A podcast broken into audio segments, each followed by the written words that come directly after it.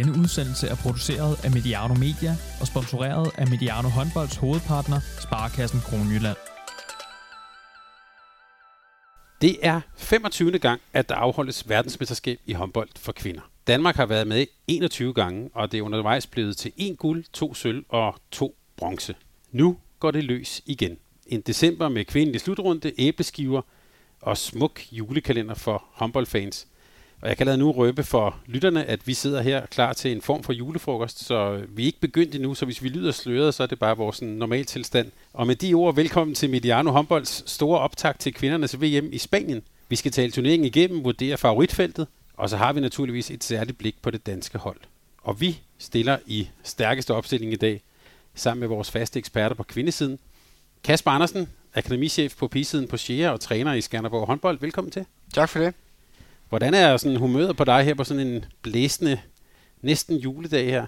Og jamen igen, jeg synes faktisk at tit, vi kommer tilbage til det, men jeg er fra Esbjerg, så, så det I kalder blæst her, det lever jeg sådan set øh, med som, som, som værende helt almindelig vejrudsigt. Øhm, men ellers er det godt. Jeg glæder mig egentlig bare over, at vi siden i sommer sådan har kunne, kunne afvikle, hvad der minder om en helt almindelig håndboldsæson, uden, øh, uden afbrydelse og alt muligt andet. Øhm, og satser det også på, at, at resten af sæsonen bliver sådan. Så, øh, så det er godt. Og øh, det her med at, at komme i gang igen med at spille noget håndbold sammen med blandt andet Skanderborg 17 piger, hvordan har det været her i efteråret? Jo, det har været fint. Øh, det har det. Vi har sådan bøvlet lidt med, at det har været en opstart efter en meget, meget lang periode uden for håndboldhallen. Øh, ligesom så mange andre har, tror jeg. Men, men overordnet set er det, er det gået rigtig godt. Så øh, ja, vi er tilfredse. Og december og håndbold og pebernødder og det hele. Hvad glæder du dig mest til ved det her VM? Ej, jeg glæder mig mest, mere til VM, end jeg gør til pebernødder. Mm. Men øh, jeg glæder mig til at se et dansk landshold, som jeg synes, vi senest tog, tager nogle gode skridt. Øh, og som vi også godt kan forvente tager yderligere skridt i den rigtige retning i, under den her slutrunde. Så, så det tror jeg, det er, jeg glæder mig mest til. Har du overhovedet tid til at sidde og se alle de kampe? Ja, ja, ja, det finder jeg tid til. Det finder jeg tid til. Nu er det, nu er det, heldigvis, øh, nu er det heldigvis i Europa, så det er jo sådan nogenlunde almindelige tidspunkter, vi kan, vi kan se håndbold på. Øh, så, så det skal jeg nok finde tid til. Og med os er også Martin Albersen, landstræner i Schweiz, og nu øh, boende her i Aarhus, hvor vi har fået lov at være i dag. Velkommen Martin, eller må jeg sige tak, fordi vi måtte komme. Selv tak, Thomas. Du, øh, jeg vil lige starte med at sige, at du har jo lige været afsted med det, med det svejsiske landshold, og øh, jeg får lyst til at spørge, at du har fået en ny assistent på dit hold. Hvem ja, er det? jamen Allan, Allan Heine, som øh, til dagligt er træner oppe i Aalborg for damerne, er startet her nede i, i Schweiz øh, sammen med mig. Og øh, det tænker jeg, det skal vi nok få en, en masse gode ting ud af. Øh, Allan og jeg øh, har vist sig, at øh, vi også sagtens kan, kan fungere sammen. Det var et øh, lille nyt og, og spændende projekt, vi ligesom har startet op i Schweiz for at prøve at få lidt damehåndbold øh, med dernede også. Og, øhm, jamen, jeg kan da sige, at det er en af øh, deltagerne her til øh, VM Tjekkiet. Øh, det var der, vi var i Tjekkiet i, i Rep, hvor vi øh, fik slået dem på deres hjemmebane, og det er vi da ret stolte over. I var afsted og spille nogle, øh, ja, man kan sige nogle testkampe og hjælpe lidt til på vej, men du fortalte mig faktisk også, før vi, gik, øh, før vi lige trykkede på optag her, at I, du og Schweiz jo faktisk er første reserve til VM. Ja, altså hvis øh, der skal ske noget med nogle øh, afrikanske lande, eller hvad der nu kan ske rundt omkring, så, øh, så står vi klar. Og øh, øh, Schweiz har gjort det på den måde, at, at vi kan komme afsted øh, lynhurtigt, hvis der skulle øh, blive brug for det. Vi så det ved vores øh, herre, som øh, også var reserve og, og kom til VM, og, og gjorde det jo egentlig øh, vældig fint. Og jeg tænker, at vi har meget, meget ung mennesker, vi stiller op i, i, i den her træningsturnering til, i Tjekkiet med en gennemsnitshælder på 20,5, så det er meget ungt, men de vil også kunne få noget erfaring af det her. Jeg tænker, vi kan i hvert fald gøre det bedre end, end så mange andre, og nu, nu har vi jo lige slået Tyrkiet, så vi, vi vil også have vores berettelse. Men lad os se, hvad der sker. Og vi kan jo se den dag, vi optager her, at øh, det kan være, når vi lægger ud, at så sidder du i en flyver på vej til, til det nordøstlige Spanien. Øh, det bliver spændende, men bortset fra det, hvad glæder du, du er så mest til ved det her VM? Jamen altså, jeg, jeg har øh, lige siden Jesper han blev ansat på, på det her damelandshold, hvor han jo ikke har haft ret meget tid før EM, hvis vi skal være helt ærlige til at forme nogle ting, der, der har haft en god øh, mavefornemmelse omkring, hvad der skulle ske øh, i, i de næste år omkring damelandshold. Så jeg har, har kæmpe, kæmpe forventninger, og jeg, jeg glæder mig til, at, øh, at Danmark igen kommer til at være med øh, helt til slut. At i en lang, lang overrække, der har det været øh, for os håndbold øh, der er den her december måned, hvad sådan en måned, sådan den sportslige julekalender, kan vi kalde det. Og øh, den har altid gået øh, langt ind i december. Det har vi ikke sådan oplevet øh, til VM i et stykke tid, og, og nu glæder jeg mig til, at, at Danmark kan øh, komme på den anden ende over et øh, fantastisk velspillende damelandshold, som øh, jeg tror på, hvis vi ikke øh, lige rammer ind i Norge inden, kan komme øh, ja, helt i en, i en finale i hvert fald. Så det, øh, det bliver meget spændende. Godt, og vi, der blev sagt ordet finale, det vender vi tilbage til lige om lidt. tak Martin. Dette her og alle vores udsendelser er bragt i samarbejde med vores gode partner Sparkassen Kroneland. De er med os og håndboldkvinderne hele vejen. Og hvis du ikke har hørt vores samtaler med Lars Jørgensen og Jesper Jensen, som vi optog hos Sparkassen Kroneland, så ligger de stadigvæk ude i vores øh, feed. Og nu vi taler om Sparkassen Kroneland, så skal vi lige høre om en god mulighed hos dem her.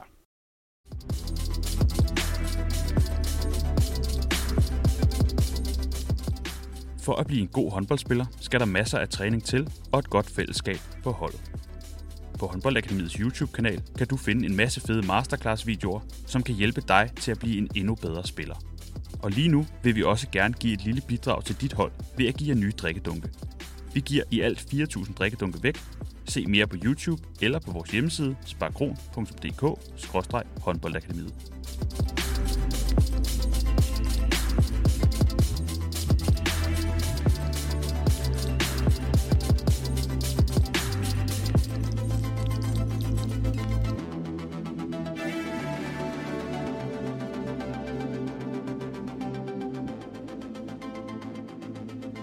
I øh, samtalen med Jesper Jensen, øh, der spurgte jeg ham, hvad Danmark mangler for at komme op blandt de bedste i verden.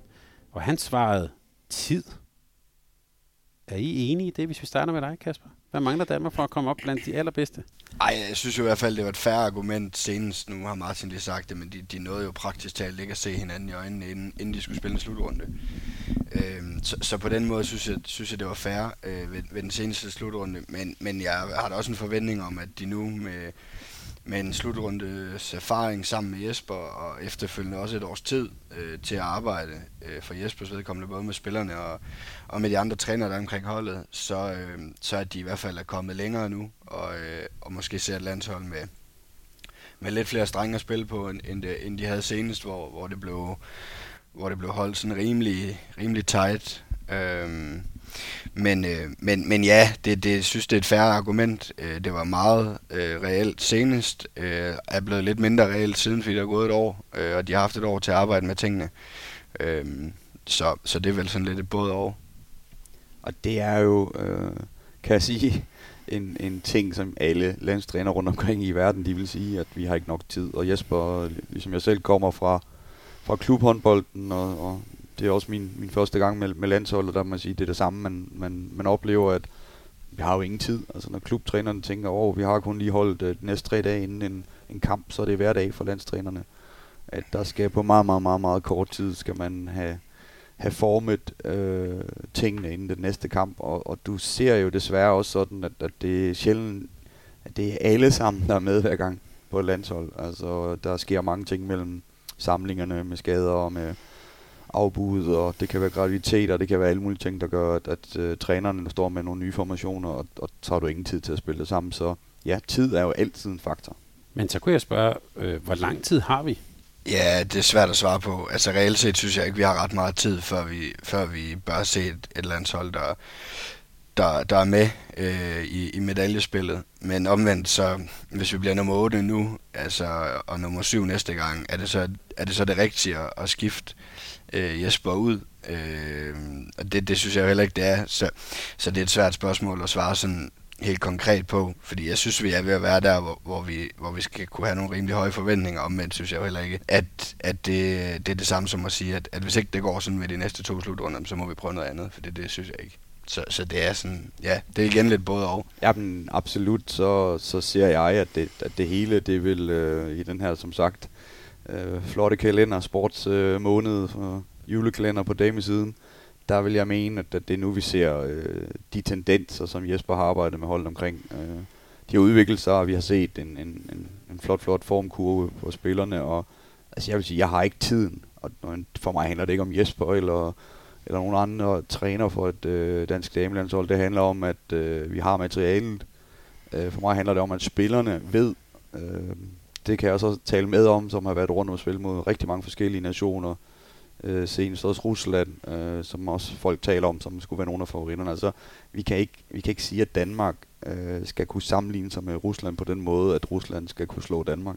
så, øh, så står jeg lidt af. Altså, det er et rusk, russisk landshold under opbyggelse, hvor at der er kæmpe største profiler 19 år. Øh, vi har et dansk damelandshold, som hvis man kigger på hele brutotruppen der, så er de været sammen lige gennem et stykke tid, og de skal tro på det nu. Altså det er et hold, som øh, absolut hører med til, til den her verdenstop. Og også hvis øh, er lidt heldig, som sagt, kan komme, komme hele vejen til en finale. Selvfølgelig handler det også om held. Men de skal sammenligne sig med de aller, allerbedste. Og de skal, de skal gå efter det. Og de er dygtige. Du har individualisterne på alle positionerne. Der er ikke nogen positioner, hvor Danmark kan sige, men øh, her er russerne bedre. Øh, der kan være noget med den måde, man spiller håndbold på i Frankrig. Det er specielt den defensive del, som kan være svært, er svær for danskerne. Der kan være noget om, at den fysiske form for nordmændene, når det kommer til stykket, er anderledes bygget op, og de så måske går længere på literen.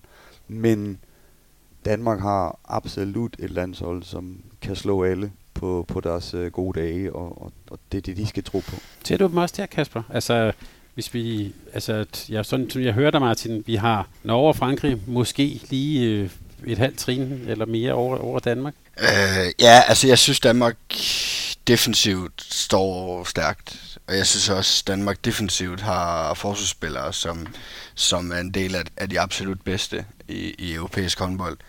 Jeg, jeg synes også, at, at der mangler nogle, nogle spillere offensivt, som er i den gruppe sådan europæisk set.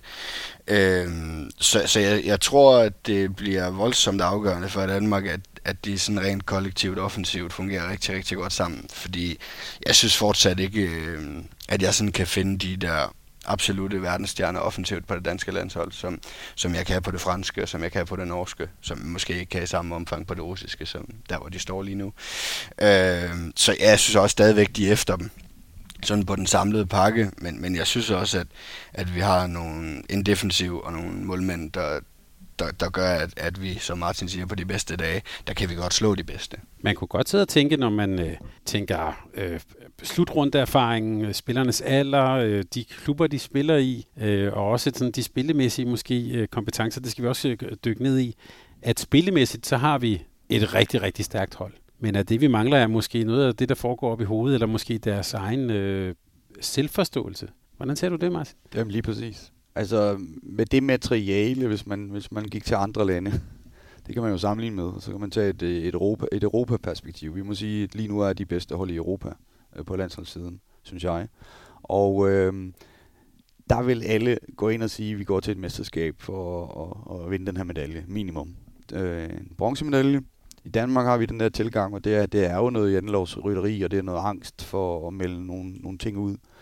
Øh, jeg tror, de gør det internt. Jeg tror, de, øh, de pepper lidt op internt, men ud til, netop fordi vi lever i Danmark, jeg tror bare, det er lidt, det er lidt skræmmende for, for det hele, hvis vi skal kigge på, på det her med, at det er et sporthold. og de skal, de skal tro på, at øh, nu, nu, kan vi, nu kan vi præstere på det højeste niveau. Hvorfor skulle de ikke kunne det? Den, den anden tankegang bryder jeg mig slet ikke om. Så øh, de skal gå til det der mesterskab, og så skal de øh, se deres egne kvaliteter, frem for at, at, at have så travlt med, hvad skal der meldes ud og ikke meldes ud. Så skal de, så skal de brænde igennem nu. Øh, der kan de lære lidt af Norge, synes jeg. Som til, til hver en tid ser på egne kvaliteter og siger, at vi skal være med helt fremme. Selvfølgelig har de også resultaterne. Jamen det er spørgsmålet, hvad der kommer først. og der tænker jeg lige nu, der er vi der, hvor at, at vi har alderen, vi har... Jeg synes, vi har kvaliteterne i begge ender af banen til og, og, og, og det synes jeg også, vi har set. Altså, der var jo en kamp, kan man sige, til EM, som måske ikke var tilfredsstillende. Det var så også der, hvor det skulle, øh, slaget skulle slås til sidst. Øh, det tror jeg, vi har lært rigtig meget af. Og jeg, jeg bryder mig ikke om, at, at man floskler rundt i alle de der ordvalg. Altså, jeg ved godt, er også journalister og sådan noget, der vil man også gerne øh, have, have ordvalget fiasko. Og det kan håndboldspillere, og specielt en Jesper, han kan slet ikke tåle det. Det kan man jo høre. Fordi at nu begynder vi at sige, at det er ikke en fiasko, hvis vi ikke kommer i en kvartfinale. Jamen så læg det om og sige, jamen uh, Jesper, hvis du ikke kommer i den der kvartfinale, så går du hjem og ligger der i 14 dage under dynen, og har det helvede til, fordi du vidste, det, det er ikke det, vi, vi kan og vil.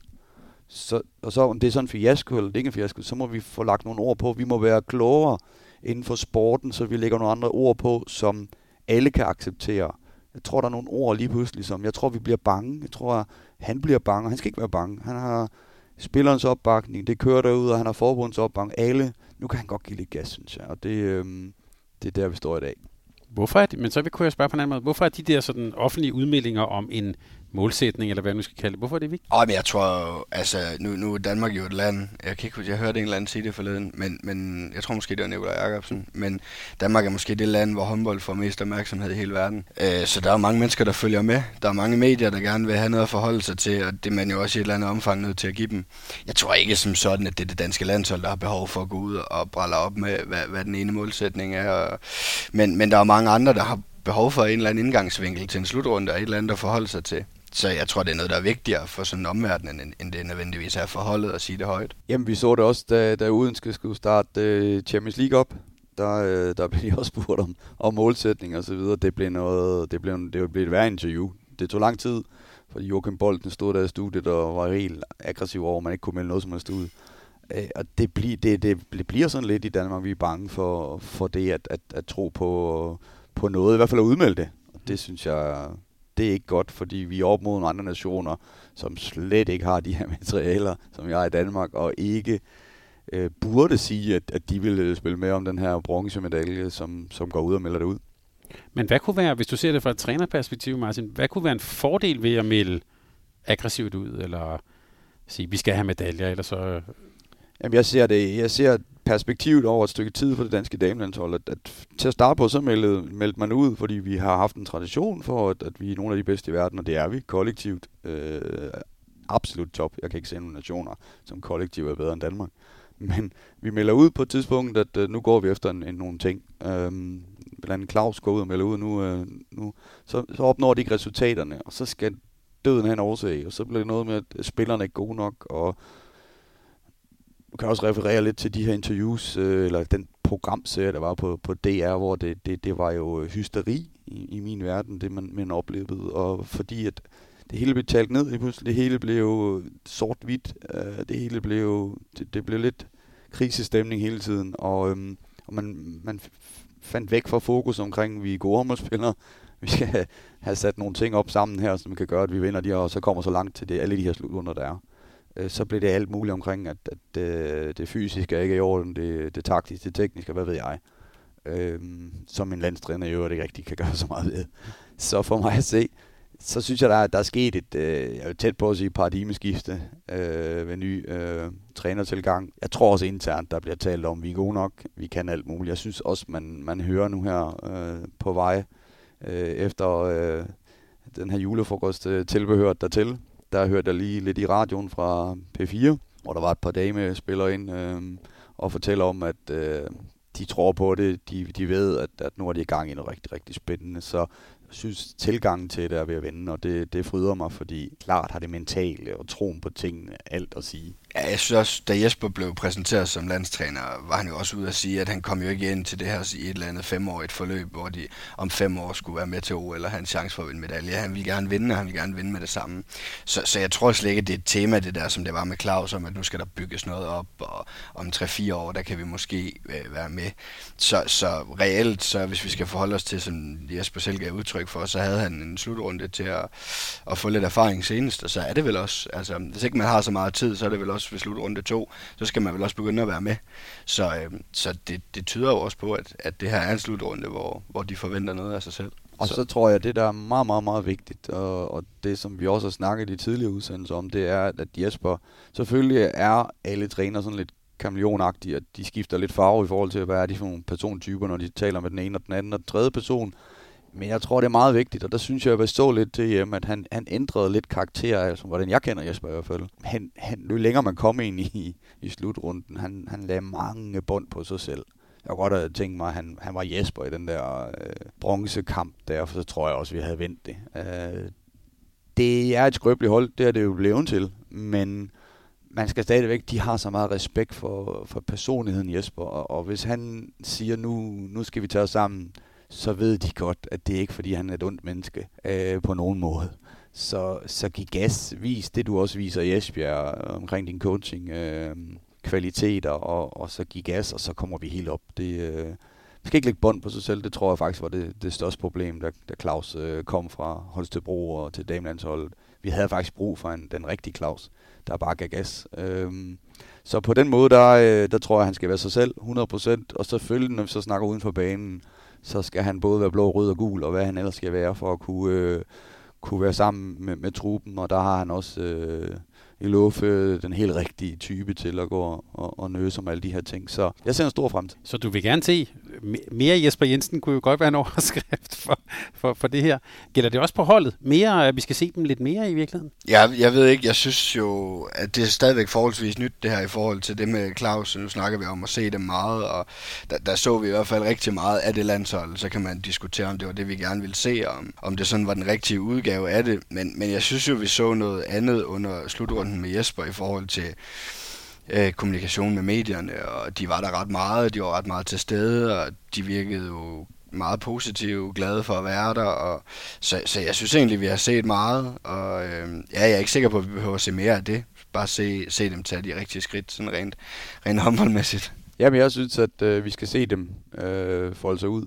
Det handler jo om, at øh, Sander Toft, vi ved vi kender hendes niveau, vi har set hende i øh, Brest, vi har set hende på landsholdet, bravo, det skal være der øh, så ofte som muligt. Og så tror jeg, at vi er ved at være der nu også, hvor vi skal dele lidt mere, så vi, vi skal køre lidt mere safe på, på Altea og øh, på Sandra, så der, der skal skiftes godt og grundigt ud der øh, igennem de første kampe. Vi, vi er ikke i tvivl om, at Sandra i, i alles bevidsthed er, er nummer et øh, pt.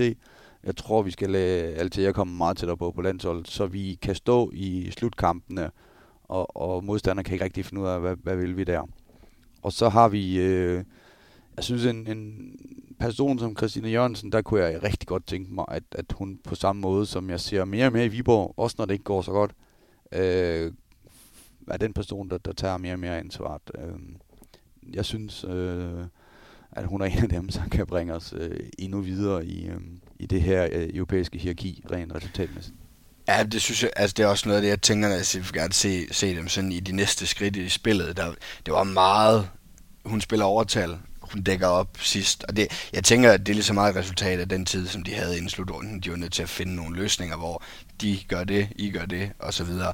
Og der tænker jeg da også, at med, med et år på, på banen nu, så, så er de længere i det, og jeg, jeg håber da også, at vi ser hende i en, i en større rolle, og i noget mere tid, og i nogle andre situationer, end kun det overtalsspil, øh, rent offensivt.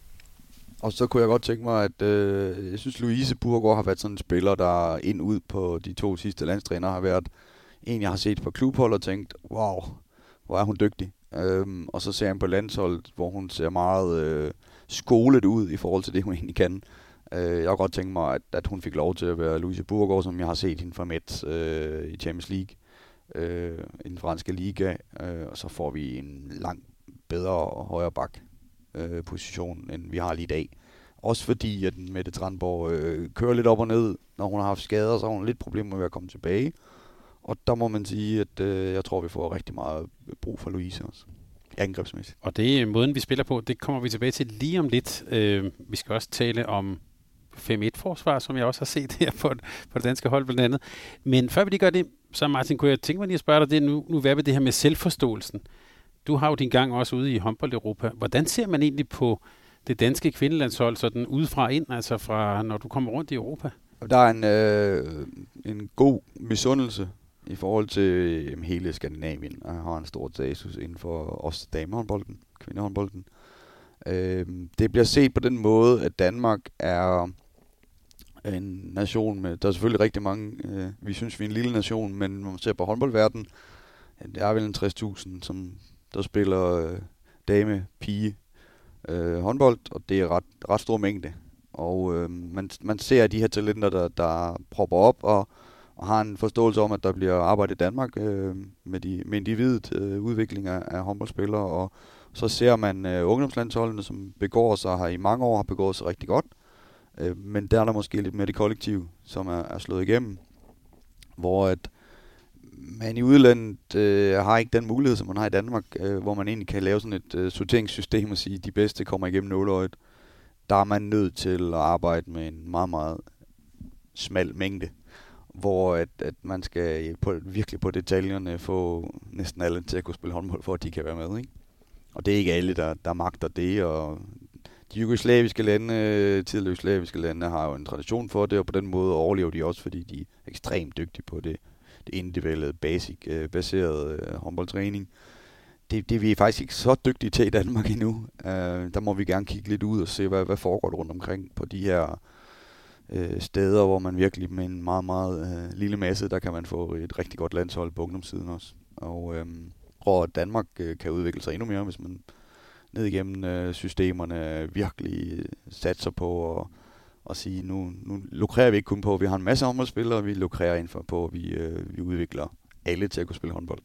Så bliver vi rigtig dygtige. Så øh, det er sådan, man ser på det øh, også i udlandet, at man ved godt, at Danmark på et eller andet tidspunkt, så kan det ikke lade sig gøre, at de slår igennem igen på A-team, fordi de har så mange øh, at tage kan man sige, mængdemæssigt. Så det, det vil ske, ligesom Norge, ligesom Sverige, hvor Sverige var også nede i en periode, og nu buller det af igen med, med, med dygtige svenske håndboldspillere.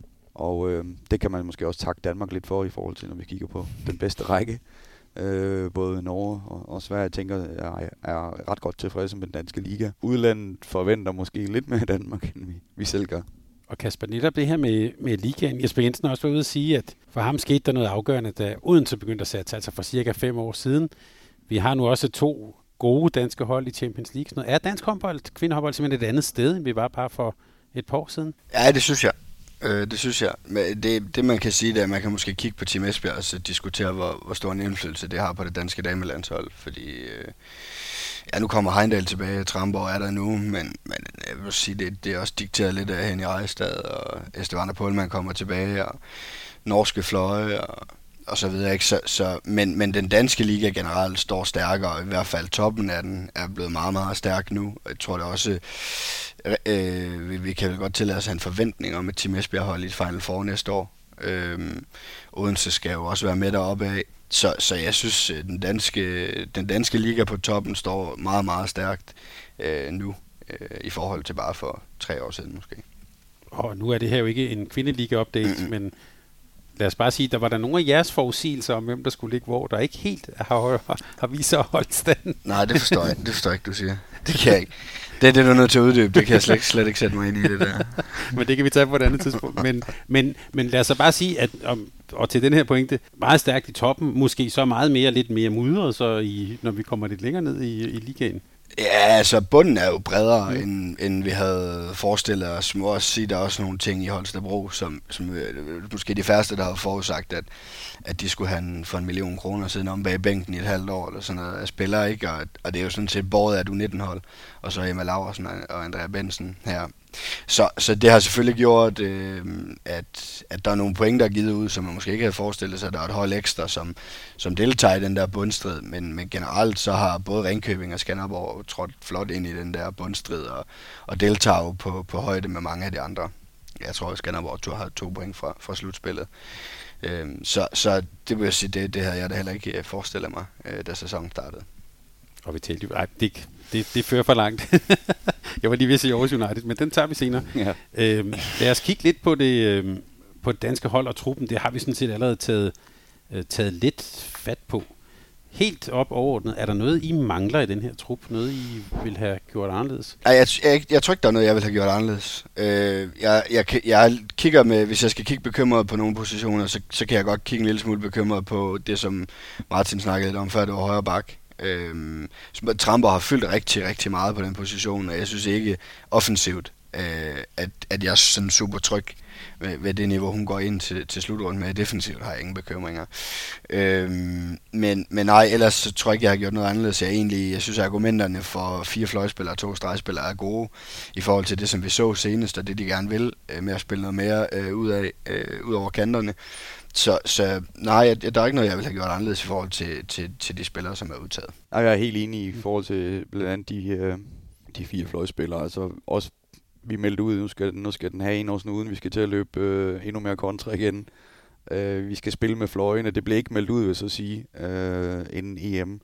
Men den ros har Jesper Hold fået rigtig, rigtig mange gange fra min mund siden, at hvor er det fantastisk, at vi igen ser at vi spiller ud over fløjene, øh, og det gør jo bare, at de andre spillere får noget mere plads. Og det tænker man jo, når man sidder og lytter til sådan et program her, er det så simpelt? Jamen det er det jo. Altså hvis man spiller uden positioner på en håndboldbane, så, øh, så, så giver det altså nogle sværhedsgrader, og det, det ser vi både på det danske herrelandshold i de perioder, hvor man har været lidt øh, forglemmende omkring det, og, og vi har set det i en lang periode på det danske damelandshold, det er, at det har været det store issue i angrebsspillet, at det har været øh, fordelt ud over for få personer og positioner. Og så synes jeg, at øh, Heindal har, har trådt et øh, step endnu højere op på, på udviklingsstigen, og det, det fryder mig. Øh, hun har haft øh, godt af, jeg ved godt, hun kommer tilbage igen nu, men hun har haft rigtig godt af at komme ud og opleve øh, verden. Og øh, vi ser en anden Heindal, der vender tilbage til den danske liga, og synes, vi ser en Heindal, der har det her internationale snit. Øh, Rikke Iversen er en helt anden type en, en Heindal, der har jo på ingen måde været de samme forventninger på nogen måde til, til Rikke Iversen omkring, hvad skulle der ske med hendes karriere. Øh, hun har fløjen derudad og har jo en kæmpe rolle øh, for Odense. Øh, vi så i den periode, hun var ude sidste sæson, hvor, hvor skidt det så ud uden øh, Rikke Iversen. Øh, det tør jeg da godt at sige. Og øh, jeg forventer også, at vi vil se det samme på det danske landshold. Jeg synes, det, det, er, en, det er virkelig en spiller, der, der kommer fra baghjul. Og øh, så er der nogle ubekendte. Det er, at vi taler altid om det, hvordan AM, altså Anne Mette Hansen, hvordan hun stiller op til, til slutrunden. Jeg synes, i de her træningskampe, det er noget at se i hvert fald øh, af de træningskampe. Øh, jeg, jeg så det i hvert fald den sidste kamp mod Ukraine at øh, jeg tænker, hun, hun skal nok være klar her. Hun har også modnet med, med det ansvar, hun får i Djøre med anførerrollen og så videre. Havsted, det bliver det never ending story omkring, skyder hun nok i det her angrebsspil, eller gør hun ikke? Øh, der er vel, øh, nu er det så ikke Bent, der sidder der, men, men Bent, han har jo ikke snart talt om han de sidste fire år. Øh, jeg ved ikke, om det er så altafgørende. Jeg tænker, hun har en rigtig, rigtig vigtig øh, rolle i det her forsvarsspil. Om hun så får øh, skudt tre eller fire ind på kontraspil, det ved jeg ikke, om det er så vigtigt. Jeg tror det ikke. Jeg tror, det bliver meget vigtigt, at vi bliver ved med at spille med de her fløje. Vi har nogle øh, teknisk rigtig dygtige fløje, der er afslutningssikre fra vinklerne. Og så skal man også vide det, der er sket inden for de, de sidste par år, specielt den, den sidste sæson her internationalt, det er, at du må nærmest ikke røre ved en fløjspiller. Så ryger du enten ud. Vi, vi går så sart til, at sætter du foden forkert øh, på linjen, når du træder på den, så kan du få rødt kort, og det vil blive håndhævet sindssygt her til VM også. Så de vil få masser af plads, så vi skal bare spille, spille de der fløje ud øh, med noget flow, så de kan springe ind i banen. Det, er jo, det svarer jo til, til et sted øh, at stå på, på straffepletten der og skulle, øh, skulle sende bolden afsted, når de flyver ind over fløjene der. Det er jo sindssyge procenter, vi ligger på på fløje efterhånden. Ikke? Så, så der skal masser af spil derude. Og så har vi, vi har skytterne, vi har gennembrudsspillerne, de kan komme med, hvad de vil. Vil de dække offensivt, vil de øh, stå flat. Øh, Jesper kan spille op med, med det hele. Og øh, har fået en Simon Pedersen ind, som kan ligge og lave lidt til, til tv også med bærumryggen og, og alle de her ting. Så jeg synes, det ser, det ser rigtig spændende ud. Altså, det bliver en god jul. Og jo, det er sjovt lille fodnote med Havsted. Jeg lagde mærke til, hun skåede det her mål øh, mod Ukraine, sådan nogenlunde midt på, på deres banehalvdel. Og det har alle hendes medspillere øh, sådan retweetet eller sendt videre i deres story, så det er ligesom, vi skal bygge hendes selvtillid op, sådan læste jeg det i hvert fald. Det var virkelig sådan, se hvor du kan, øh, for det kan hun jo. Øh, men det skal vi ikke tale så meget om, tænker du, på, på Havstedets skud? Nej, jeg tror, at øh, det bliver ikke det, der afgørende, om vi mm. kommer i en finale eller ej. Den der højre bak, lad os bare lige tage fat på den igen, fordi Øh, det virker som om, at det er sådan meget konceptualiseret. Når Trandborg er inde, så skal vi spille sådan noget lige på duelspil, og når det er Burgård derinde, så er det meget mere sådan krydsspil, og hun kan spille med, med hendes gamle veninde Heindal på stregen der. Ser I det også sådan, altså, at det er sådan meget sådan, øh, næsten sådan helt øh, typecastet til, til to forskellige roller? Ja, det, det tror jeg da, det bør det også være, for det er to vidt forskellige håndboldspillere. Øh, men jeg, jeg, jeg kunne jo godt tænke mig, at, at man spillede noget mere krydsspil, og man prøvede at skabe nogle flere situationer til Tramper, hvor hun kunne skyde. Og nogle gange gør de det egentlig også, uden at hun så skyder på det. Øh, jeg, jeg mangler meget af det der, som jeg havde håbet på, og som jeg har håbet på i lang tid nu at se fra Tranborg. Som jeg synes, en gang imellem, så, så, så laver hun 11 stykker i en Champions League-kamp. Men, men, men, men jeg synes ikke, det er ofte nok, og jeg synes, det er for ustabilt. Øhm, hvor jeg tror, Bur, som Burgård, som Martin snakker om, måske skal have lidt mere friere rolle. Øh, tillade hende at spille lidt hurtigere, tillade hende at spille lidt vildere, øh, fordi det kan hun. Så, så jeg håber også, at vi måske ser lidt længere snor til Burgård end, end til Tranborg, og så kan det være det på den korte side, så man kan tage Burgård ud defensivt og sætte Tranborg ind, hvis det er det, man gerne vil. Øhm, men, øhm, men, men, men det er to vidt forskellige højre backs, som, som kan spille vidt forskellige håndbold. Og så håber jeg, at Jesper, ligesom han har gjort i Esbjerg, at den der, vi, vi har talt meget om kynisme og ord, det, vi snakker om sportskynisme her, vi snakker ikke om kyniske personligheder.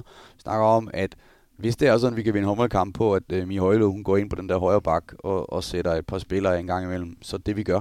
Øh, jeg ved godt, at hun også selv har udtalt, at det er ikke lige hendes ønskeposition. Nej, men vi spiller for Danmark, og øh, jeg tror også, det var i, i, i henblik på, at det var lang tid, hun spillede der i Odense.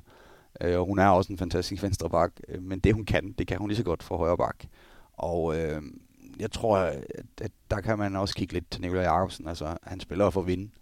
Og øh, har vi brug for den der højre, hånden højre bak i nogle perioder, så er det det, vi gør. Øh, for det er det bedste, måske. Jeg tror faktisk, at hvis man ikke får Burgård i gang, Louise Burgård i gang, øh, så tror jeg ikke, at, øh, at, at Jesper har den absolut mulighed og skal gøre, at han får mi et år, og, og, og så har vi også den side med. For, netop også fordi, at det er nogle gange lidt nemmere at spille de der fløje gode med den der højre hånd, øh, og, og hun trækker hele tiden folk, vel så ryger hun igennem Mi Højlund. Så få hende over, så vi også kan få den der højre fløj endnu mere i gang, for det der, jeg synes specielt Tranborg, altså, det ved jeg godt, hun har sikkert har øvet på det i de sidste fem år, men det ligger ikke sådan helt vildt til hendes spil at, at få, få lavet noget flow ud til de der høje fløje. Når man taler med de danske landstræner, Lars Jørgensen og Jesper Jensen, så fremhæver de vores forsvar, eller i virkeligheden den fire blok, der, der, der står derinde. Er det, ser I det også sådan? Er det vores store fordel? Ja, og Kasper var også inde på det, at det, vi, vi har virkelig fået en defensiv, der, der er gangbar. Uh, Lars Jørgensen, han, han taler jo en altså han ligger vel også og drømmer om forsvar. Mm. Så, så jeg kan forstå, at når du taler med ham, så, så er det den del, der bliver talt om, og det er jo fantastisk. Man kan også mærke, at, at Jesper har en fantastisk ro omkring, når Lars, hvordan, hvordan går det med vores forsvar, og, og, og Lars har helt styr på det. Uh, der er kittet det hele sammen nu. Uh, jeg vil heller ikke være bange, fordi vi er også ved at få så aggressiv en, en 6-0, hvor både 3'er og 4 positioner ligger arbejdet fremadrettet, og det minder jo lidt om en, en, en 5-1-formation øh, i mange, øh, manges øjne, og, og, og skulle gå over i en fast 5-1. Det kan være lidt nemmere for nogle af de andre typer, vi har med, at, at stå i en fast 5-1, øh, så man også skal have dem med i og kontraspil. Og øh, det tror jeg også bliver det næste, øh, der, der bliver arbejdet på. Noget, jeg synes var sindssygt spændende at se i, i den ene kamp mod Ukraine, var, at øh, vi startede med Havsted i en 5-1. Store arme der, det havde de i sig selv problemer med. Når de så kørte en bakovergang, så trådte hun tilbage, og så lå små Ukraine altså og spillede med to bagspillere mod vores firekæde, ligesom øh, de gjorde i Vardar med Canellas altså og sådan noget. Øh, det så ret spændende ud, synes jeg. Mm. Ja, altså jeg, enig, og jeg, jeg er spændt på at se det mod øh, hold, hvor kompetencerne er lidt stærkere, end, end de var for Ukraine. Men, øh, men, men jeg er enig, jeg synes, og det var også noget af det, vi snakker om, da Jesper blev ansat, at det bliver spændende, at der kommer noget alternativt defensivt, end, end bare den 6-0, som, som de har kørt med i fem år med, med Claus. Øhm, så, så jeg glæder mig til at se det. Jeg er helt sikker på, at det kommer til at fylde noget. Jeg ved ikke, hvor meget. Det, det bliver selvfølgelig også lidt afhængigt af, hvordan, hvordan det 6-0-forsvar står, og det, har en tendens til at stå ganske glimrende. Så, så det er jo ikke sikkert, at det kommer til at fylde så meget, men, men det, det er helt sikkert et fint værktøj at have i forhold til at bryde noget rytme, specielt når man møder nogle af, nogle af de helt stærke nationer, hvor, hvor man måske ikke altid i, i 60 minutter kan, kan stå dernede og føle, at man har, man har styr på det. Øhm, men, men den defensiv, det, det bliver den, der skal afgøre, om, jeg, om vi kan om vi kan beskære med de allerbedste. Det, det er jeg helt sikker på. Du spurgte mig også før, det der med, med de andre nationer. Hvordan ser man på Danmark, og hvordan ser vi måske på de andre nationer? Altså, det er jo en floskel, men det er jo bare sådan, det er. Altså, der er rigtig mange af de der nationer, vi skal, vi skal spille mod os. Så øh, har man måske ikke lige set dem, men så siger man til holdet, vi, jeg, ved, jeg ved, de har en god venstre bak. Og øh, det, er jo, det er jo sådan, det foregår. øh, Hun skyder. ja, på en eller anden måde, når man, man tager ud i Europa og kigger, vi kan, vi kan kigge på Tjekkiet. Øh, vi lå også her i, i træningsturneringer og slog dem med en, en skæv 5-1, fordi Rabkov selvfølgelig en dygtig håndboldspiller. Og det kan man med mange af de der øh, nationer, der ikke har så stor en materiale, som vi har i Danmark. Øh, og der vil jeg også sige, det vil da være øh, charmerende på et tidspunkt at se en Burgård, som måske har lidt defensivt øh, problem med 6-0 nogle gange, men er hun en aggressiv rolle, så hun hammergod, god, hun er en aggressiv spilletype hun kunne også sagtens ligge sådan en skæv 5-1 på et tidspunkt, og der kan man også gå i en 6-0 efter overgang, og hvad ved jeg, så man har styr på ting. Så der er mange muligheder ved de her fremskudte øh, positioner til de spillere. Både 5-1, øh, man kan også have en, øh, en Mirai til at ligge foran. Jeg har også set mange gange, øh, på, og hun erkender det fra sin, øh, sin tid på det sjællandske, hvor hun skulle ligge foran og, og, og Europa bolde og være aggressiv. Så på den måde kan man få nogle af de spilletyper ind, som man måske ikke altid kan få ind i forsvaret til kontraspillet øh, ved at variabel på det her forsvar. Jeg tænker, det her, nu taler vi om den, den gode danske bredde som en fordel. Jeg tænker, men, men altså det der med, der, vi har vel ikke en sådan en fast start sekser, eller der kan skiftes meget ud, men er det også en, er det også en udfordring, at vi måske ikke har sådan en helt klar sådan hierarki, eller en, en, sådan en klassisk startsekser, som mange hold ellers vil have? Ja, jeg synes igen, så bliver jeg nødt til at dele det op i offensiven og defensiven, for jeg synes defensivt, der, der, der har vi måske ikke øh, den samme bredde. Øh, og, det, og det er ikke i kraft af, at de næstbedste ikke er gode. Det er egentlig mere et udtryk for, at jeg synes, at de, de bedste, de er, de, de, de er meget, meget stærke dernede. Øh, og der, der synes jeg, at bredden er større offensivt, og det kan så også være et udtryk for, at vi ikke har de der absolute øh, verdensstjerner offensivt, som jeg synes, vi har defensivt. Øh, så om det er en styrke eller en svaghed, det, det, det ved jeg ikke, men, men, men jeg synes, den er mere udtalt offensivt, end den er defensivt, fordi vi, vi, vi har nogle profiler defensivt, som, som, som virkelig, øh, virkelig er stærke. Så du vil helt stå med Trandborg, Heindal, Havsted, Havsted, Anne Hansen? Ja. Det, og det, der vil jeg da sige, hvis, når vi skifter i det, så, så, så falder niveauet også. I hvert fald i forhold til det, det 6-0 koncept. Hvad tænker du om det som træner også? Vil, vil du gerne have sådan lidt mere tydeligt øh, hierarki måske, eller klare? Øh, øh, absolut. Og jeg tror heller ikke på, at, øh, at de kommer hele vejen, uden at, at det hierarki det bliver lynhundigt sat, hvis det ikke er sat. Jeg tror, at, jeg tror at i hovederne har de, de sat det, og, og man, vi skal ikke sammenligne os med nogle nationer, men man kunne se det også øh, til OL og så videre. Den franske landstræner, han lå også og, og rodet rundt i det, og så da han til sidst sagde, nu er det dem her, der skal afgøre det, så var det dem, der vandt øh, de sidste fire kampe. Det var derfor, de fik succes. De var jo faktisk øh, helt ud tårne. Øh, nordmændene har vel egentlig bevist det, og, og, og jeg vil så sige, at det danske herrelandshold har bevist øh, inden for de sidste år, at, at det her hierarki, det er mega vigtigt, og de skal have den tryghed. Det er også en måde at vise, at vi tror på dig. Og når man ved, at man har et hold, som øh, åbenbart øh, har haft lidt problemer med at tro på sig selv, jamen, så skal man da i hvert fald have et øh, hierarki. Og så vil jeg sige, det synes jeg egentlig også, at som Kasper siger det jo også, der er jo et hierarki i forsvaret, og der er et hierarki i angreb, det synes jeg også, der er, og, og der er kæmpe. Og det er der, hvor jeg synes, at folk glemmer, man taler tit om den her fire blokke, det gør trænerne også selv. Jeg synes faktisk, der er en kæmpe forskel på, hvem er til at stå og dække op på fløjene. Og, og det her fløjforsvar, det bliver bare, altså, øh, Lærke Nolsø og Trine Østergaard, øh, i min verden, er, er et niveau over lige pt. i forhold til den del. Og det tror jeg, det bliver rigtig vigtigt, at vi får, får det at se, at hvor meget i reelt set moderne håndbold, øh, også når der bliver det her 7-6 spil, som bliver mere og mere til VM, det er den eneste måde, de her mindre nationer kan være lidt med, det er jo ved at udfordre på sådan nogle ting. Der bliver de her fløjforsvarer bare så vigtige i deres bevægelse. Altså, de skal stå og dække to mand hele tiden, og det skal de også 6 mod 6. Ellers så kan man ikke være med internationalt. Øh, de skal frem i banen, de skal bolderobre, de skal lægge ind, de skal fremtvinge de her lange afleveringer ved at ligge højt i banen og ligge bolderober på de her lange afleveringer, så man kommer ind i hovedet på modstanderen, så, så banen ikke bliver så stor, og så videre. Så, så de fløjforsvar der, dem, øh, dem skal vi holde godt øje med. Og nu sagde du ordet 7 mod 6. Det synes jeg også lige, vi skal vinde. Det har vi jo øh, set, og Simone Petersen i hvert fald blevet, i hvert fald i Jesper Jensens ord, nærmest blevet udtaget til som den bedste 7 mod 6 spiller i, øh, i den danske liga. Hvordan har I set det danske 7 mod 6 spil? Øh, som noget nyt, men også, jeg synes, jeg ser ganske stærkt ud. Øh, og jeg, jeg er glad for at se det, for jeg, jeg tror, at det kan blive et ualmindeligt vigtigt redskab, blandt andet mod Frankrig. Som Martin var inde på tidligere, det kan godt være en svær størrelse at åbne op nogle gange, det der. Det, det er noget andet. Øh, det er ikke mange af dem, der spiller i den danske liga, der møder sådan et forsvar øh, i løbet af en sæson. Øh, så så, så det, er noget, det er noget andet, øh, man skal møde, og det, det kan være svært, og det har vi også, synes jeg, øh, en del eksempler på, at det, det er svært. Så, så lige nøjagtigt i sådan en kamp, når de kommer til måske øh, at stå over for den opgave, så, så, så kan det blive et meget, meget stærkt redskab at have med. Ja, det slog mig faktisk, øh, da jeg lige skulle, det kan godt være, det ikke lyder sådan, men prøve at forberede mig lidt til, til samtalen her. der, der slog det mig, at 7 mod 6 på kvindesiden, der er vel egentlig ikke rigtig nogen nationer, der sådan rigtig har, har slået igennem med det, eller hvad? Det er nervøsitet, det er, det er også medier, det er, det er alle de her ting, øh, som gør, at det er sværere på damesiden. Fordi der, der øh, er jo det her med, at der, der er et frit mål. Der er jo det her med, at øh, man skal stadigvæk, selvom man går lidt ned i tempo, når man spiller 7 mod 6, fordi at, at du har mere plads videre, så skal man spille som en overtalsspil.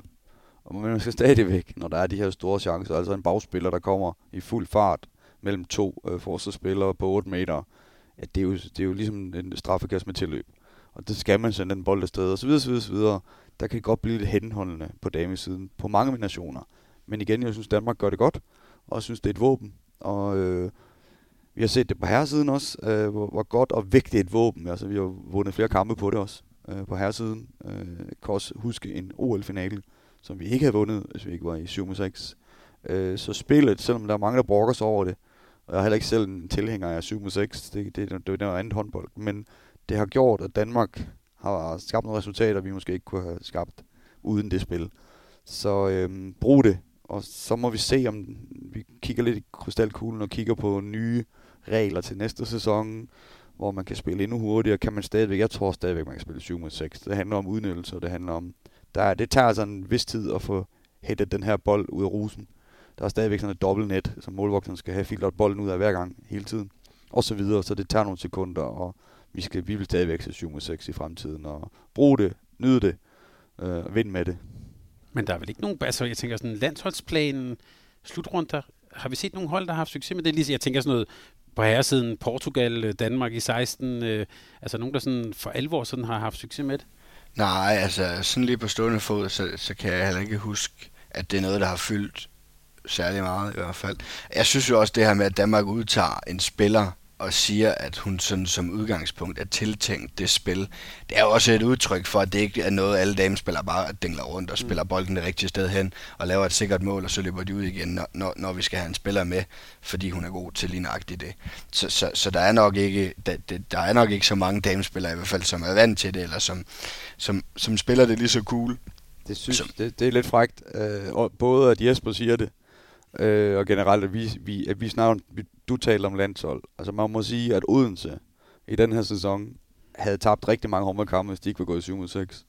Og, og hvis man ikke har registreret, at Mirai er den, der kreerer på det her 7 6, så er vi lidt på den, ikke, som eksperter. Så, så hun har jo bevist, jeg ved godt, at øh, han i kast også har, har, har udøvet det i nogle, nogle sekvenser, men jeg må sige, Mirai har jo vist, at øh, hun mestrer det til fulde, både Champions League og i den hjemlige liga. Altså, de har vundet mange kampe øh, perioder, hvor de har haft rigtig svært ved at spille angrebsspil, hvor de går over mod 7-6 og virkelig været dygtige til det med Mirai, som, som rigtig dygtig øh, 7-6-spiller.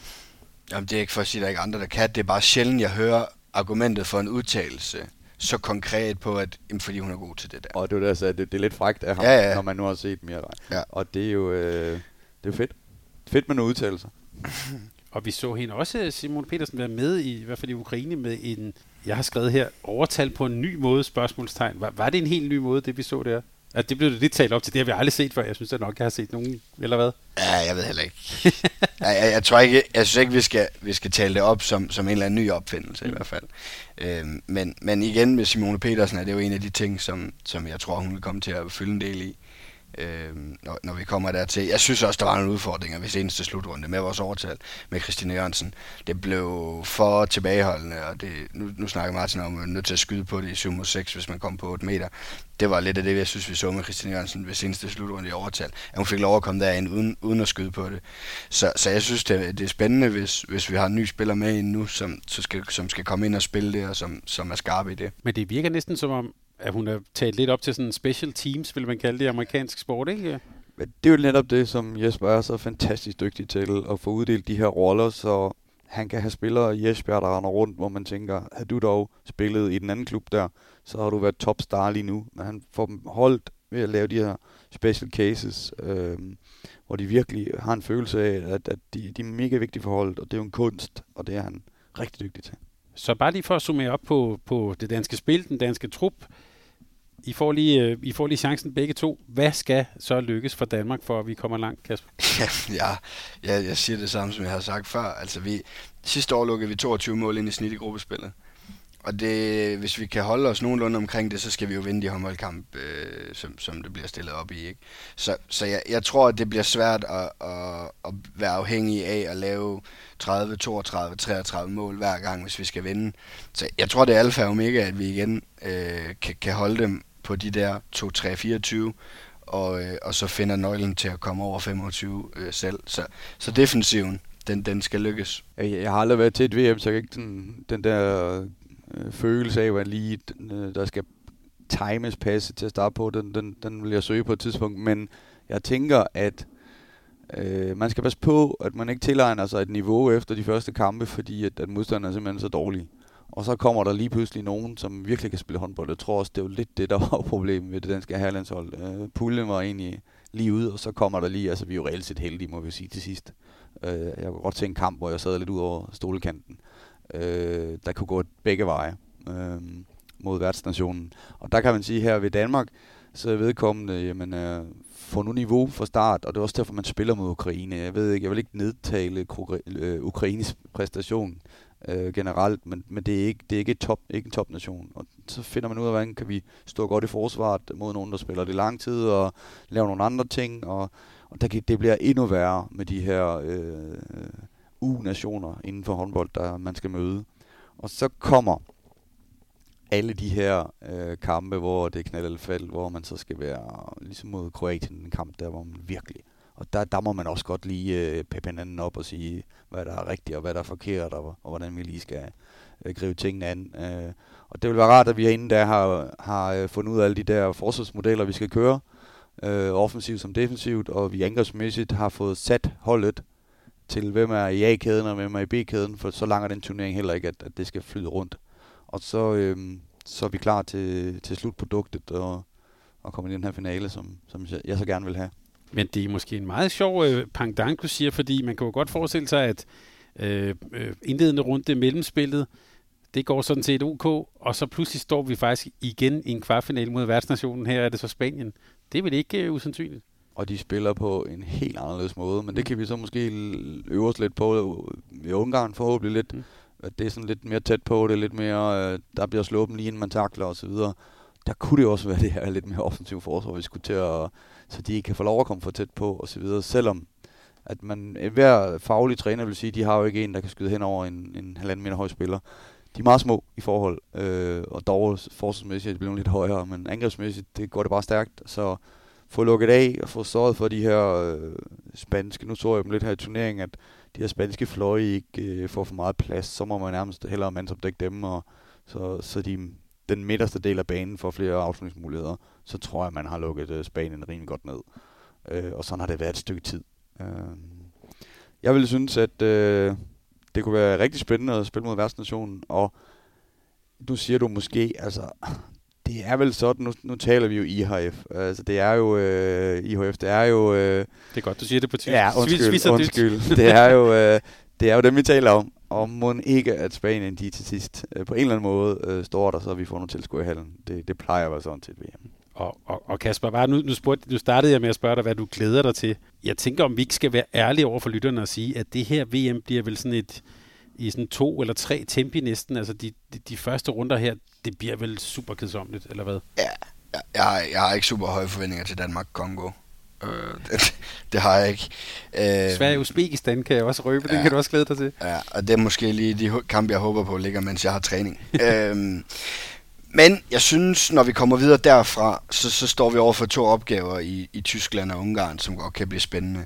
Jeg synes, øh, jeg kan huske, vi talte om det sidst, øh, vi lavede podcast sammen os tre, at der manglede vi noget fra Ungarn. Vi manglede, at de fik ligesom indfriet noget af det potentiale, der er for eksempel i, to af de unge, øh, Hafra og Kløber. Øh, og hvis de kan det, øh, ligesom Tyskland med Bølg og så videre, så, så er der egentlig ganske spændende øh, spillere i, i begge trupper. Øh, ikke for at sige, at Danmark ikke skal vinde i kamp, for det, det, det, det, det tror jeg da sagtens på, at de kan, men det bliver nogle andre opgaver, altså det bliver nogle gode håndboldkampe. Øh, men, men jo, det, det, det specielt første step her kan godt, øh, kan godt være noget, vi sådan kan gå og vente på at overstået. Jo, men nu, nu sad jeg også og talte omkring med Ukraine og så videre. Det er jo måske ikke den øh, bedste, men altså, det er jo en mandskab, som har spillet op med rigtig dygtige nationer, og jeg tror, vi under, undervurderer lidt, hvor Danmark står i dag. Jeg tror, at man vil se til et... Øh, altså, jeg, jeg, jeg er meget, meget ked af det, hvis vi kan sidde og frygte Ungarn lige nu. Jeg er også meget, meget, meget, meget ked af det, hvis jeg skal sidde og frygte Tyskland. Fordi så bliver jeg skuffet. Øh, tyskerne, som jo mod Belarus hiver en udadgård hjem på hjemmebane, så mod russerne, hvor russerne spiller med B-holdet, øh, hiver en uafgjort hjem, fordi nu er det sådan en opvisningskamp. Og det var også for synd for tyskerne. Men spiller hun dem ud, de her, det her russiske hold, så har tyskerne ikke chance. Altså han er, han er jo nærmest skiftet ud efter, hvem han ikke kunne lide og ikke kunne lide på det hold. Øh, så det er jo et, øh, et hold igen under opbygning, som har en bølg, ja. Men bølg, øh, så kan vi gå tilbage til den der med, at de har en god venstre bak, og så går vi frem til en. Øh, dem skal vi ikke tabe til. Det, det skal vi simpelthen ikke, og vi skal heller ikke tabe til Ungarn. Men anderledes opgaver end Kongo-Tunesien, ikke? Jeg, øh, jeg tænker, det bliver, det bliver sådan starten på julekalenderen, hvor vi, øh, vi får hele Danmark med, fordi vi får nogle kæmpe sejre, og, og så kan vi ride videre på bølgen mod de andre der. Men selvfølgelig, og det, øh, vi skal tale dem lidt op, fordi at der skal også nogle tv-serier på, men jeg tror egentlig, at familien Danmark er ligeglade om det hedder Jo, men det er umuligt ikke at tale dem op til at være bedre end Kongo og Tunesien. Ja, absolut. absolut. Men jeg har hørt jo Ja, jeg vil nu Kongo, jeg snakker om, vi skal tale lidt op. Nå, Så- nå. Men jeg har hørt de danske spillere tale om, at vi må jo nok påtage os favoritværdigheden mod Kongo og Tunesien. Øh, ja, det må I nok. Ja. Men skulle vi også strække den til langt til at sige, det må I også gøre mod Ungarn og Tyskland? Ja, ja, ja. Jamen, det synes jeg. Altså, det er anderledes opgaver, og det, bliver, det skal nok blive nogle gode håndbold... Det bliver jo ikke en god håndboldkamp mod Kongo og Tunesien. Det har jeg simpelthen svært ved at forestille mig. Jeg tror nok, det skal blive fine håndboldkampe mod Tyskland og Ungarn. Men ja, jeg synes, jeg synes stadigvæk, vi skal vinde. Men er det ikke det danske igen? Så har vi spillet en turnering, og vi har været hamrende gode. Og så lige en kamp der mod Kroatien, der fungerer tingene ikke, og vi kommer til at se ud, som om vi har undervurderet dem lidt. Vi kommer til alt muligt, og det hænger bare i, i kroppen. Og nu er vi bange for, at nu skal vi da i hvert fald slet ikke undervurdere nogen igen, og vi skal alt muligt, og vi skal, vi skal også fortælle, hvor gode vi er. Øh, I kan gå re- hele vejen til en finale, hvis det flasker så lidt. Øh, I skal ikke undervurdere Ungarn. Nej, men I skal ikke undervurdere nogen som helst. I skal gå ind, og så skal I spille jeres spil. I skal spille håndbold, og I skal være lige så klar til den ene som den anden som den tredje kamp. Det er professionelle landshold, vi snakker om her. Det er jo ikke, det er jo ikke Ungarn, vi- taler om, som er gode nogle gange, og på andre dage, så har de ikke. Selvfølgelig øh, spiller de det bedste, de kan Ungarn mod Danmark. Men det er ikke nok, hvis Danmark også går ind professionelt til de her håndboldkampe. Og- det er det, jeg forventer, og jeg er helt sikker på, at Jesper Jensen han er garant for det. Så slår jeg lige en lille krølle på det danske hold og siger, det jeg hører jer sige, det er, øhm, vi har holdet, vi har erfaringen, vi har fået en drømmelodtrækning. Vi skal også påtage os noget favoritværdighed og har bestemt mulighed for at gå i en semifinal. Ja. Godt, den krydser vi af. I kvindehåndbolden har vi længe talt om, at der var en top 3 med Norge, Rusland og Frankrig. Vi så det måske også en lille smule til OL i sommer, kan man sige. Der var det også de tre hold, der også stod tilbage til sidst. Men hvis jeg nu lige starter med dig, Martin, her. Har vi stadigvæk den samme top 3, som du ser det lige nu?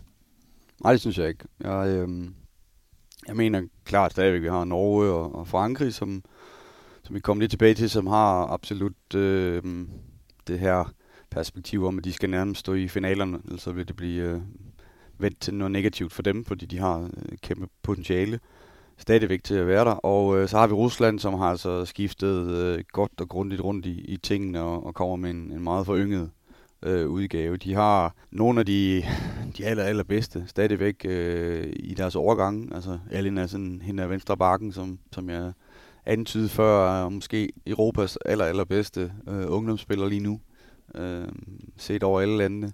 Jamen, øh, der, der, der, kan, der kan de være med, når vi snakker om, at der kommer en, en masse. Og de vil i nogle kampe øh, kunne lave nogle fantastiske... De har så sågar lige slået Norge øh, i en træningskamp. Øh, herop til, øh, til VM, og de kan levere nogle, nogle fantastiske resultater. Vi har selv spillet mod dem med Schweiz, og taber med en fyr stykker i Rusland, og, og det svinger op og ned. Øh, gode, gode, talentfulde spillere, øh, men de er ikke i top 3, øh, hvis man sammenligner med, hvad, hvordan top 3 har været. Øh, øh, der vil jeg mene, at, at Danmark øh, nu øh, skal se sig selv foran dem. Og nu talte vi om de danske chancer her, øh, her før, og det, man kan også sige, det, Kasper, det plejer at være lidt specielt med den første slutrunde efter et OL. Der er jo nogle af landene, Rusland kunne være et eksempel, som, øh, som kan man sige, giver lidt op og måske virkelig gør klar til det næste OL. Øh, Sydkorea er i hvert fald i gamle dage også meget kendt for det. Norge, som vi ser dem, er de, tænker de også som, øh, som Rusland, eller kører de bare på? Ej, altså, generelt har de jo en tendens til bare at køre på. Øh, og så tror jeg måske også øh, med Norge, øh, jeg ved ikke om vi lakker mod enden, men, men der er i hvert fald nogle af de spillere i den norske trup, som har været med i mange år, som jo ikke har 10 slutrunder tilbage.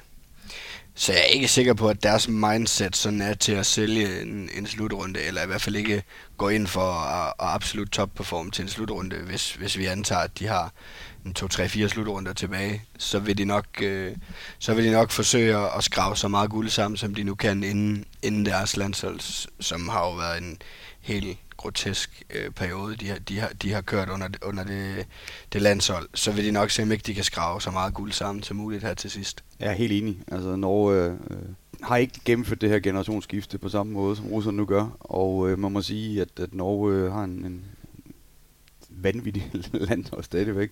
Og så har de det, som, som jeg også øh, lige har stiftet øh, bekendtskab med, et, et B, B-landshold, øh, hvor vi stadigvæk taler om, at deres målvogter, det er, det er Champions League målvogter, der står på allerhøjeste niveau, og så kan du egentlig køre rundt på alle positionerne.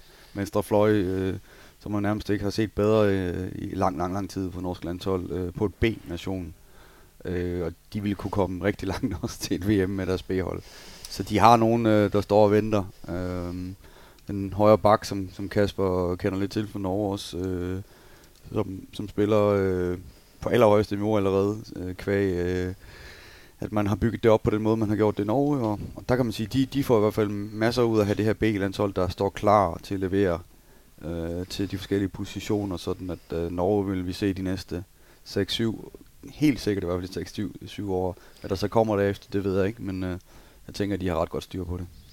Men tror I, han tænker, Thoria Heiger, sådan, sådan, at det er sådan noget, der sker løbende i virkeligheden? Altså, at vi for eksempel måske kommer til at se hende i Rejstad noget mere den her gang? Eller? Ej, det bliver svært at komme udenom, tror jeg. Det vil jeg sige. Men, men hun, er måske, hun skal måske heller ikke være sådan øh, billedet på, at man laver generationsskifte, for hun er, hun er, hun er så god, så, så uanset hvor gamle de er, de andre var erfarne de er, øh, så, så, så skal hun jo spille.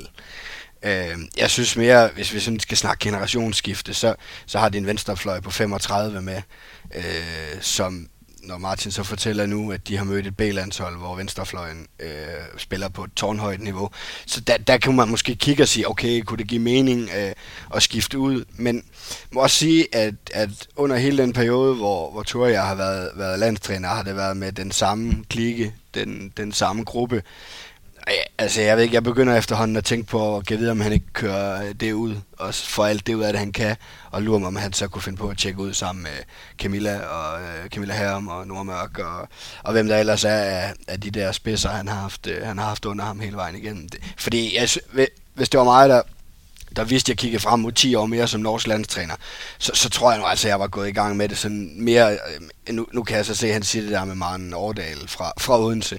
Hun er taget med, fordi de begynder at kigge på generationsskifte, og derfor er, at det, det er et meget, meget øh, spinkelt øh, generationsskifte. Han, så, så tager han en for hver slutrunde, så, så skal de alligevel holde noget endnu, øh, de, de gamle garvede, ikke? Så jeg ved ikke, jeg, jeg synes, det kunne godt se ud som om, at, at han spiller, spiller sig færdig sammen med, med, med de andre, og så, så tjekker de alle sammen ud. Som jeg forstod det, var det også kun fordi, at Frafjord havde sagt, at hun ville stoppe om et år? Eller? Jo, men... Ja. Ja, ja. Altså, så ellers er øh, altså, der, det kunne være, at han havde taget Frafjord med sig. Ja, det havde han da sikkert, hvis ja. hun havde kunne binde sig til det, men jeg mener bare stadigvæk, hvis det skal være et udtryk for et generationsskifte, at man skifter én spiller, så, så er det...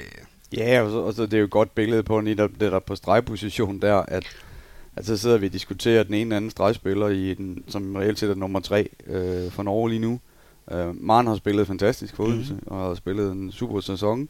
Øh, jeg har lige spillet mod B-nationen, hvor der er en, en spiller, øh, som vi også kender fra den danske liga på, på stregen fra IKAST, som han IKAST, som jo er på samme niveau. Øh, det er jo vanvittigt, den talentmasse, de har på positionerne i Norge øh, af dygtige spillere.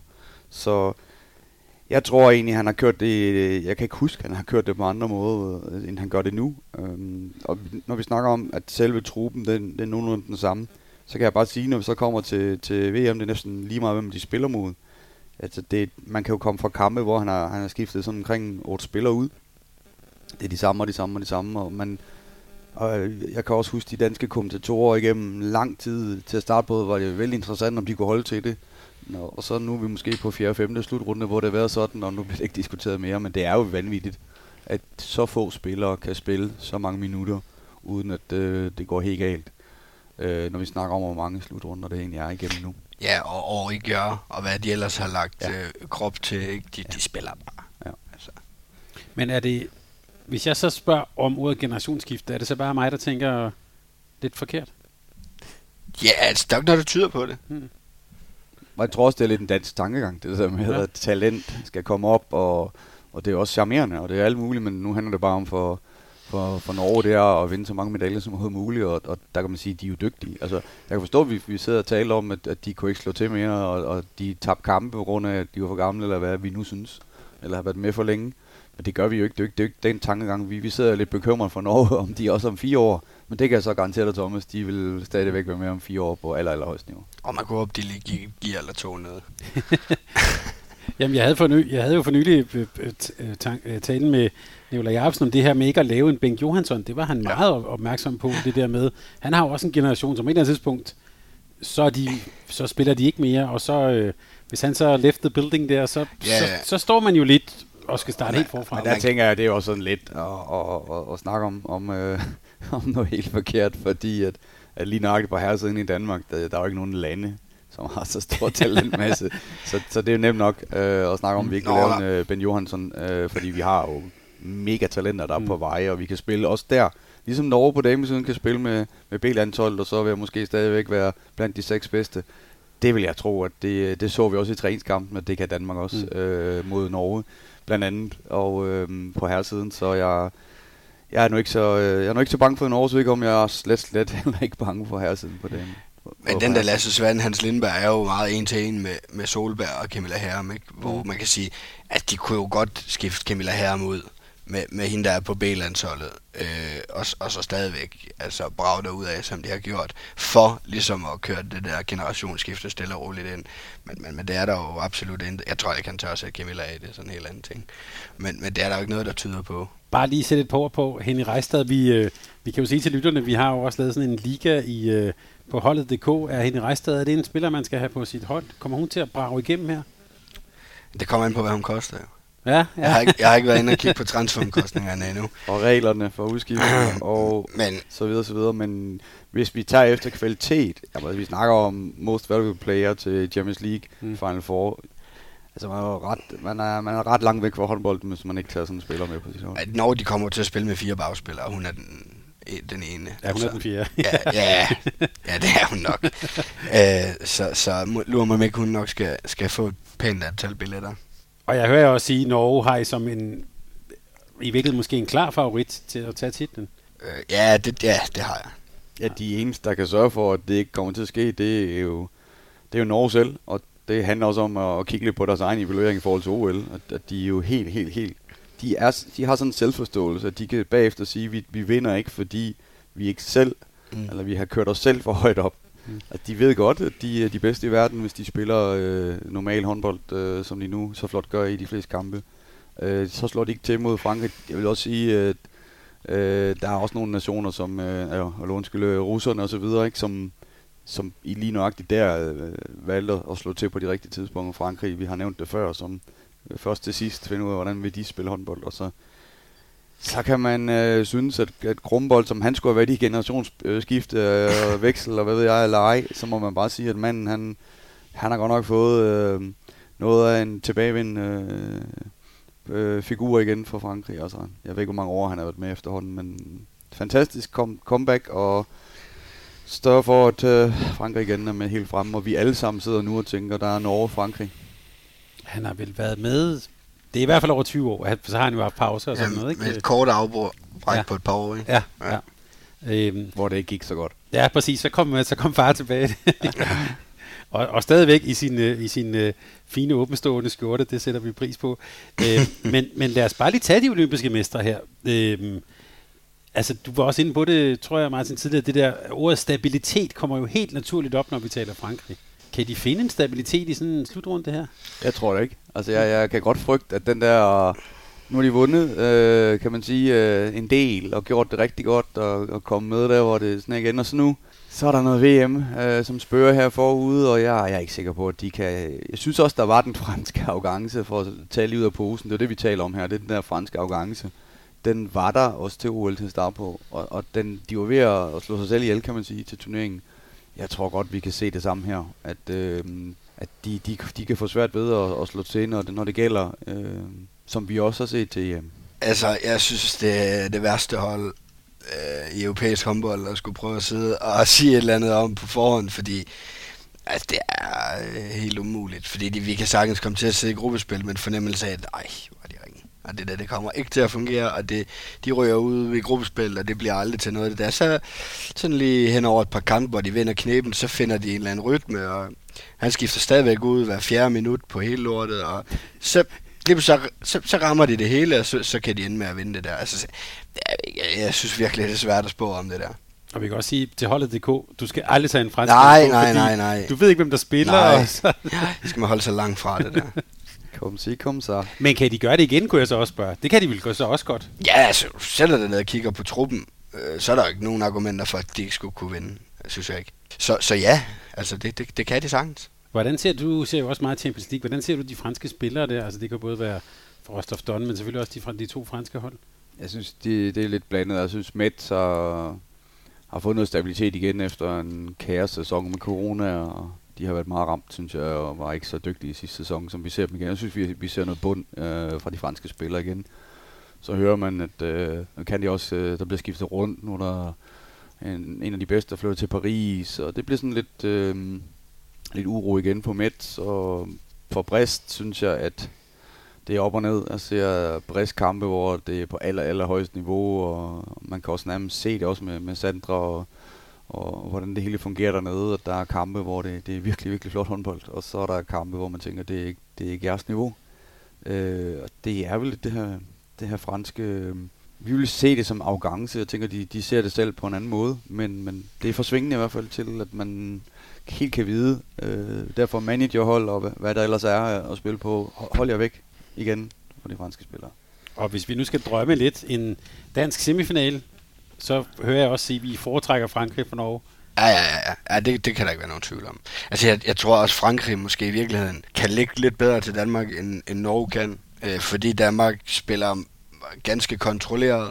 Øh, forhåbentlig også ret stabilt i løbet af en hel kamp, hvor Frankrig, det, det, det kan både gå op og ned. Og det, så, så på den måde tror jeg måske, Danmark kan drage lidt mere fordel af kollektivet og måden at afvikle en håndboldkamp på mod Frankrig, end de kan mod Norge. Øh, men og så igen, ikke, så kigger vi, når, man, når du bliver stillet sådan et spørgsmål, så kigger du tilbage, hvordan i forløbende været de sidste par sæsoner, og kigger lidt EM og så videre. Så må man bare sige, når vi kigger, kigger EM, så tænker vi jo ikke, at vi er langt væk fra Norge. Øh, jeg sidder med en følelse i sådan en kamp, den kunne vi godt have, have taget. Så jeg frygter ikke, jeg frygter ikke nogen af dem. Altså, men vi skal spille op til vores bedste, selvfølgelig skal vi det, og vi skal tro på tingene. Og så er det, så er det klart, at vi taber til begge nationer. Øh, men Kasper er helt ret i, at, øh, at vi kan ramme Frankrig på nogle punkter, hvor at, at de kan få rigtig svært med Danmark, specielt hvis det er os, der kommer til at dække godt op og løbe med dem, og ikke omvendt, så, ja, så, så har det de, godt ud. Og så har det 7 og 6 med. Altså, vi taber 23-20 til Frankrig ved den seneste slutrunde. Og det er det der med den defensiv, vi har snakket om hos Frankrig, som det er en svær størrelse. Men hvis man har fået nogenlunde gang i det, og man stoler øh, lidt på sit, sit 7 og 6 spil, så, så, så, kan det sagtens være sådan noget, der kan, der kan gøre, at, at vi kan kontrollere kampen i endnu højere grad, end vi måske normalt gør, når man bare spiller 6 mod 6. Lige præcis. Men, men også kan få åbnet op for, for en defensiv, som, som notorisk står ganske stærkt.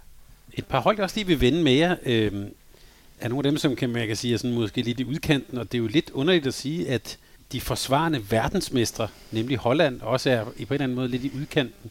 Martin, øh, vi regner ikke med, at de bliver dobbelte verdensmestre, de her hollænder, eller hvad? Ikke ud fra de resultater, der har været, øh, men det er også et turneringshold. Altså, der, der mener de sådan lidt, om, når man snakker tysk fodbold.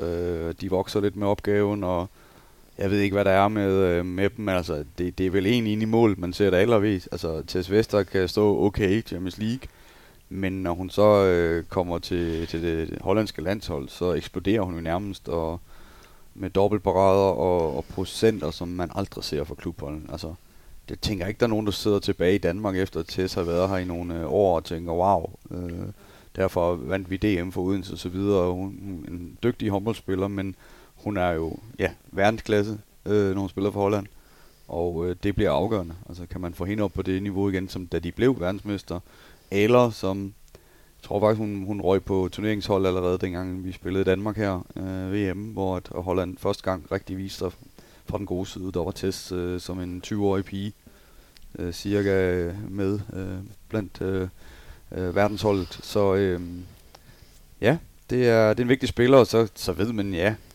nu skal man ikke gøre Polman historien til at være det, det helt vanvittige, men man kan aldrig vide. Altså, det, det er jo en spiller, som nogle gange kan nogle ting, som er helt umenneskelige. Kan hun, øh, kan hun komme tilbage og få en, en rolle? Hun betyder helt sikkert meget for de andre piger på holdet i forhold til troen på tingene. Øh, jeg tror, hun tror altid på det. Jeg har fulgt øh, mange af de hollandske spillere i Champions League. Øh, Marlenstein er sindssygt godt kørende for FTC på den der højre fløj. Øh, de har øh, stregpositionen, bagspillerpositionen godt besat, må man sige. Øh, Louis er for, for Odense har ikke været øh, med fra starten, men jeg synes også, vi så i de sidste kampe her, både den hjemmeliga og Champions League, at øh, hun, er, hun er klar til VM også. Ja, og så må man sige, på højre bak, der har de to forskellige typer. Vi, vi ser den ene i Danmark lige nu, og den anden render rundt ned i Tyskland, også i Champions League. Øh, Van der Heiden og spiller, spiller god håndbold, øh, meget safety kørende. Og hun er meget bedre på landsholdet også i forhold til at løbe på de der huller bredt i banen. Det, jeg kan ikke sige til dig, at de ikke kommer rigtig langt, men, men det, står ikke, det står ikke skrevet nogen steder, at det lige skal være dem, men lad os se. Hvor langt er Larissa Nusser for København håndbold kommet i jeres optik? Øh, jeg synes, øh, hun har, jeg synes, det har, har betydet noget for hende, eller det ser ud som, det har betydet noget for hende, at Mirai ikke er der længere. Øh, jeg synes, hun har kæmpet mere med tingene efter Mirai øh, stoppede i København, end hun gjorde inden. Men der er ikke, det er ikke nødvendigvis, fordi der er noget unaturligt i det, fordi der har helt sikkert været en anden rolle nu. Øh, en anden dirigentstok, hun skulle tage. Det behøvede hun ikke bekymre sig ret meget om, det Mirai var der. Øh, og det har hun helt sikkert skulle siden. Øh, jeg tænker også, at det måske er noget af det, der kan der kan være med til på sigt sådan for alvor at skubbe hende ud over kanten til at blive en, en stor profil. Øh, og så tror jeg egentlig, at vi kan få en, en bedre udgave at se af hende øh, under slutrunden her, fordi hun er pakket ind i måske Størn og Pullman, som pakket ind i Lois Abing og Van der Heiden, og spiller med stor, stor erfaring internationalt, så, så måske hun skal have en lidt anden, eller får en anden rolle på det, på det landshold, end hun har i København. Øhm, så, så jeg tror egentlig, hun kan komme til at spille en fin rolle for dem under slutrunden. Der, da, da hun kommer til København, øh, kommer hun som en af de allerstørste talenter øh, for den her, det her akademi, man har i, i Holland, og og kommer også med masser af spilletid for Dalfsen og hvad hun ellers har spillet for dernede, og, og, og alle tænker, at det, det, det bliver det nye i Danmark, fordi også historikken omkring Polman og andre hollænder, der har gjort det rigtig godt i Danmark. Øh, hun har så fået den der joker-rolle, synes jeg lidt, i, i København, og hun har svært ved at smide den der joker-rolle, øh, når man ser på kampene nu. Øh, så det er sådan lidt øh, op og ned meget, synes jeg. Og jeg, jeg tror, at når vi talte før om øh, kynisme på det danske damelandshold, sportslig kynisme, at man der i Holland, der, der skal man bare være god, for ellers så får man ikke øh, så lang øh, snor. Og det kommer ind på starten. Øh, kan hun komme ud over den der joker-rolle, så, så vil vi se hende få en, en, en stor en stor andel i, i den succes, hvis de så skal få det, og ellers så, så bliver det en, en, øh, en anden rolle. Og du siger, at Louis Abing ser skarp ud. Det kunne godt være et godt bud til et managerhold. Også. Ja, det vil ikke være dumt. Og også skyder straffe. Ja. Og... Jeg synes faktisk, hvis vi kigger på Holland, hvis Pullman også spiller bare i et eller andet omfang, så synes jeg egentlig, at de har en OK pulje af bagspillere med, med to fine, fine højre backs. Louis Abing, nu så Pullman i et eller andet omfang. Øh, så, så bliver det ikke... Øh, bliver det ikke et hold, der skifter, som Frankrig eller Danmark gør, fordi så meget er der ikke at skifte med. Men, men stammen og, og de primære, der skal, der skal løfte den, den, den store del af spilletiden, det er, det, det er slet ikke så dumt. De har jo træningskampene her lidt svært mod Norge, må man sige. Øh, men de vinder vel over russerne, ikke? Mm-hmm. Thomas i, i træningen her, så ja, det kan blive op og ned. Og så slog russerne så Norge. Ja, ja. Så det, ja. Og vi kan så sige, at de er så i pulje med mægtige Puerto Rico og Uzbekistan. Men tirsdag... Det vil Martin gerne lige sige noget om det to. ja, det er rigtigt. Øh, jeg har hørt det på, jeg nåede at sige, på Puerto Ricos overtalsspil, vil jeg godt høre lidt om. Jeg nåede at sige, inden vi gik på, at de her øh, lande, der er i Europa, dem tror jeg ret godt skarp på, og så vil jeg også med pas på mange af de andre. Men jeg kan igen sige, at de har helt sikkert en god venstreback. Men tirsdag 2030, Holland mod Sverige i hvad der ligner i hvert fald, hvis man skal sætte noget i kalenderen, det er det, man skal sætte ind. Det er øh, øh, måske en af de første sådan rigtig vigtige kampe, gode kampe, og det er også en rigtig vigtig kamp, for de krydser over med Norge, så vinderne af den står faktisk rigtig godt. Nu har vi talt om Holland.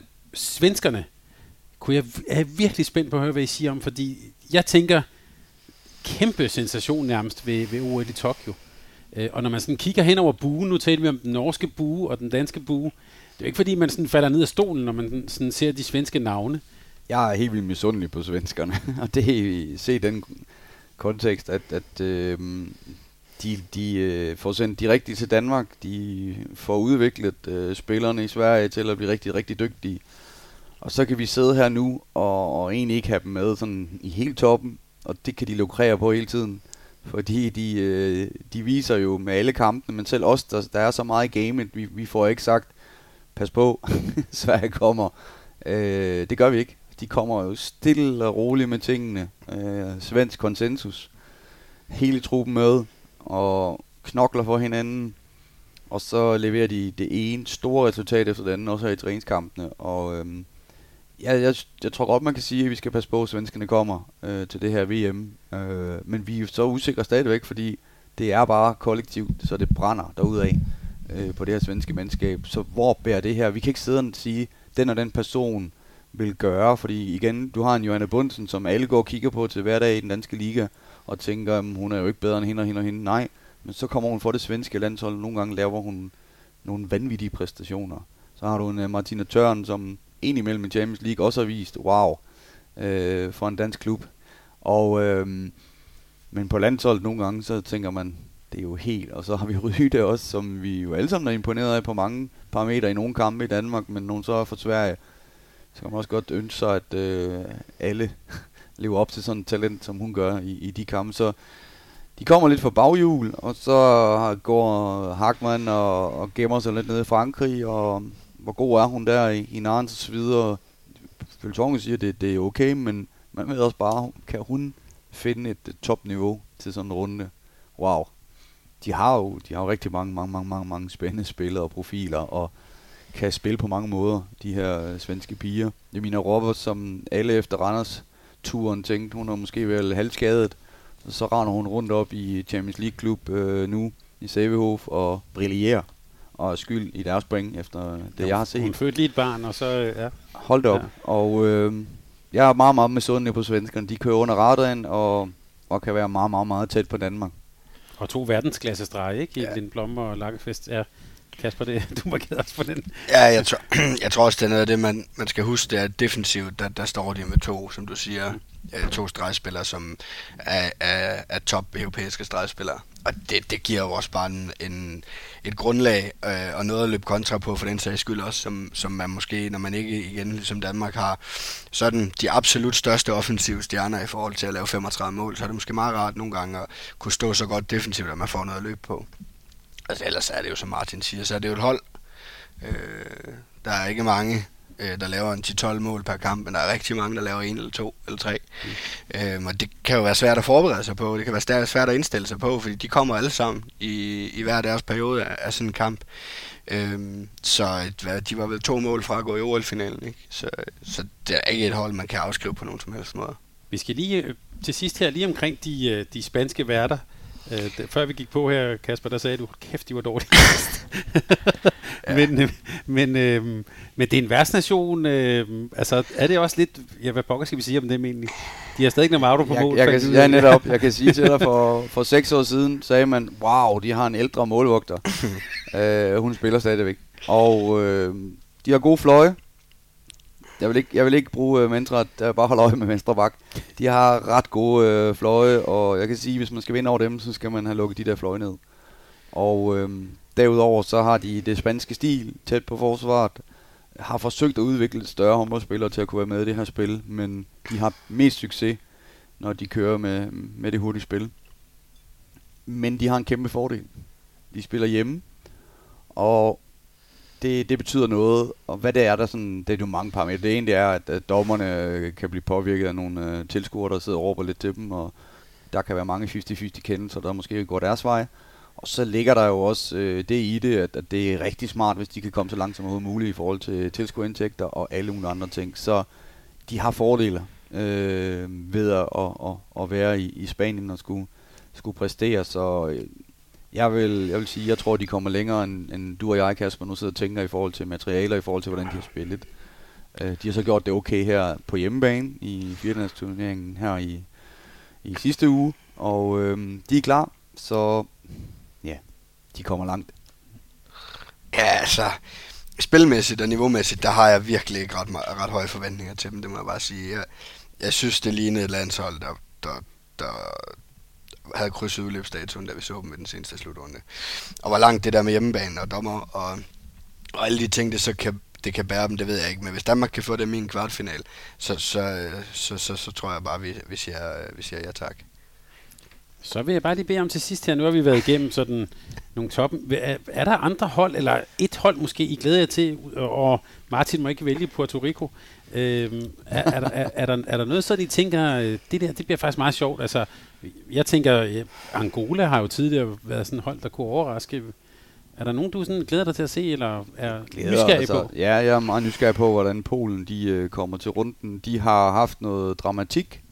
Øh, Karin Kudlert øh, ja, sådan stille og roligt sorteret fra, øh, halvt sat af holdet, og man har sat på nogle andre strukturer, men der er stadigvæk nogle ældre spillere, der kinker og så videre, der, der kører spillet frem, men man har virkelig fået nogle af de unge med, og når de spiller godt, så spiller de rigtig godt. Øh, man har også nogle, kan, man, kan de ride på en bølge, så, øh, så kan det lidt spændende at se, hvad, hvad, hvad det kan føre til. Brasilien, jamen det er jo, det kan blive også sådan noget, hvor de, de spiller, øh, ja, øh, samba håndbold, men det kan også bare være noget, hvor man tænker, okay, de, de er ved at være for gamle. At det, det kan du, der kan vi snakke om generationsskifte, og også med Norge, og det kan vi også gøre med Brasilien, at man får de, de her spillere tændt lidt op under dem, som har kvalitet, og det ved alle jo, øh, hvad der render rundt på det her hold. Altså det er jo, det er jo sindssygt gode håndboldspillere, og de er jo øh, alle sammen nogen, som render rundt og, øh, og tjener deres øh, til føden i europæiske ligaer, og Nascimento, som vi snakker om Navarro for seks år siden, synes vi også, at hun vil være oppe i årene. Hun render altså rundt ned i Frankrig og brillerer igen. Øh, og betyder rigtig meget for det hold, og man tænker, at det kan, det kan sådan en højrefløj, der ikke gøre. Men det gør hun. Og det er ligesom hun, i Montenegro for ja, eksempel. Ikke? hun er en ekstrem spiller i forhold til det her indpiskning og, og troen på tingene, som ja, er nok mere vigtigt, end vi vil gøre det til. Øh, det her med troen på tingene. Så det er spændende. Øh, Rodriguez har jo været verdensklasse i nogle runder. Kan hun gøre det igen? Og så videre. Det, øh, så synes jeg, at en af de mest, øh, allermest spændende spillere, som nu spiller i, i Mets, øh, hende der, det er Paula, øh, er en fryd at se, men hvordan takler dommerne hende den her slutrunde? Får hun lov at ligge tæt på de der fire skridt, eller, eller ikke? Og hun havde problemer sidst, jeg så hende lige nøjagtigt på den del af, af tingene i forhold til dommerne. Men i den, øh, den franske øh, liga må man bare sige, at øh, lige nu er hun noget af det mest fantastiske at se på. Så øh, spændende også, synes jeg, hvis vi snakker om det her. Hvem, hvem kan man godt tænke at kigge lidt nærmere på under runden? Og Kasper, har du nogle øh, favoritter, eller noget, du er nysgerrig på? Nej, altså jeg, ved ikke, jeg, jeg kan jo godt lide Slovenien, øh, og det er sådan primært båret af den bagkæde, de, de har. Øh, så havde vi snakket om det inden, og det, det er sjældent, de vinder noget som helst, eller kommer særlig langt, men de er altid rigtig gode de første par kampe. Øh, og øh, det kan være, at det ender med det samme igen. Men jeg synes, når der er, når der er energi, og når der er ild i den, så, så, spiller de, så spiller de først og fremmest rigtig, rigtig godt håndbold, offensivt primært. Øhm, og har nogle individualister, øh, som, som er en fornøjelse at, at, at se på. Øhm, så jeg synes, at man kunne da håbe og, og tro på, at, at de måske kunne bære det en lille smule længere med de kvaliteter, de har den her gang, end de ellers har kunnet og, og så har vi jo det inde på det omkring Ungarn, at, ja. at øj, vi har snakket meget om det de sidste ja. øh, ting, vi har talt om i, både Champions League sammenhæng og landsholdssammenhæng og så videre, også to, øh, ja. Kasper, at hold nu op, hvor har de været dygtige ungdoms øh, håndbold til U-mesterskaberne. Øh, der var ingen over og ingen under U19, mm-hmm. det var vanvittigt.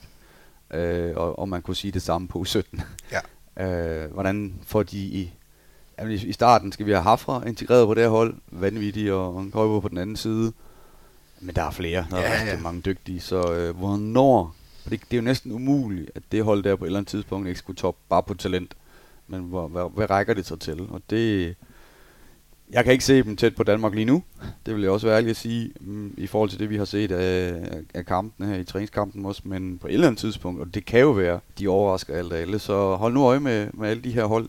Og så er der jo det der er i lige pludselig. Øh, vi har mange fuserhold, og der, der mener jeg også øh, Paraguay og, og company. Men toppen, og altså subtoppen, er bare blevet meget, meget mere interessant, end den har været længe. For vi har snakket om i mange år, øj, hvor var det kedeligt, øh, det lige var de og de. Og lige pludselig så kommer der noget, noget svensk, der er noget hollandsk, der har budt sig ind i en, en overrække her, og der kommer en masse andre nye nationer, som ikke har været der længe. Og der vil man jo stadigvæk også betegne Danmark som en ny nation, fordi vi har været væk så længe fra hele toppen. Så øhm, held og lykke til alle dem, der skal sidde og følge med til, til VM. Øh, Jeg glæder mig i hvert fald rigtig meget. Og så vil jeg lige byde ind med, jeg holder jo altid af at se Montenegro og Radicevic spille. Det, Ja. det kan godt være, det bliver mindre og mindre kønt, men det er altid underholdende. Og så har vi jo øh, Kroatien og Misijevic og, og så videre. Øh, jeg tvivler på, at de kommer så langt igen, men øh, det var da i hvert fald også underholdende. Så ja, og apropos det, du siger med subtoppen, altså pludselig dukker der ja. sådan et hold op. Godt, til sidst, og øh, tak for godt input, så synes jeg, vi skal slutte af med det, jeg vil kalde, det sidder tre skarpe. Vi har været lidt omkring det, men som lidt, lidt konkluderende. Så hvis vi nu starter med det første spørgsmål her. Hvem bliver verdensmester? Norge. No. En, et bud på en uh, VM-topscorer. Hvem bliver topscorer? Jamen, jeg, jeg har jo sagt, at det, det bliver Louis. Camilla Herm. Camilla Herren? Mm. Ja. Og så til sidst, øh, og vi starter over med, med Mr. Positiv herover. Hvor langt kommer Danmark, Martin? Ja, det er jo selvfølgelig... Øh, jeg skal lade være med at suppe for meget rundt i det, men det handler jo lidt om, hvem vi kommer til at, at møde ind i, øh, i på vejen. Det kan jeg ikke lige overskue for at være helt ærlig. Det er der ikke ret mange, der kan endnu, fordi vi skal lige se øh, første øh, tiltag. Men jeg tror, Danmark øh, kommer i finalen. Ja, jeg, jeg gider ikke sige det samme. Jeg har også, vi har også begge to sagt Norge.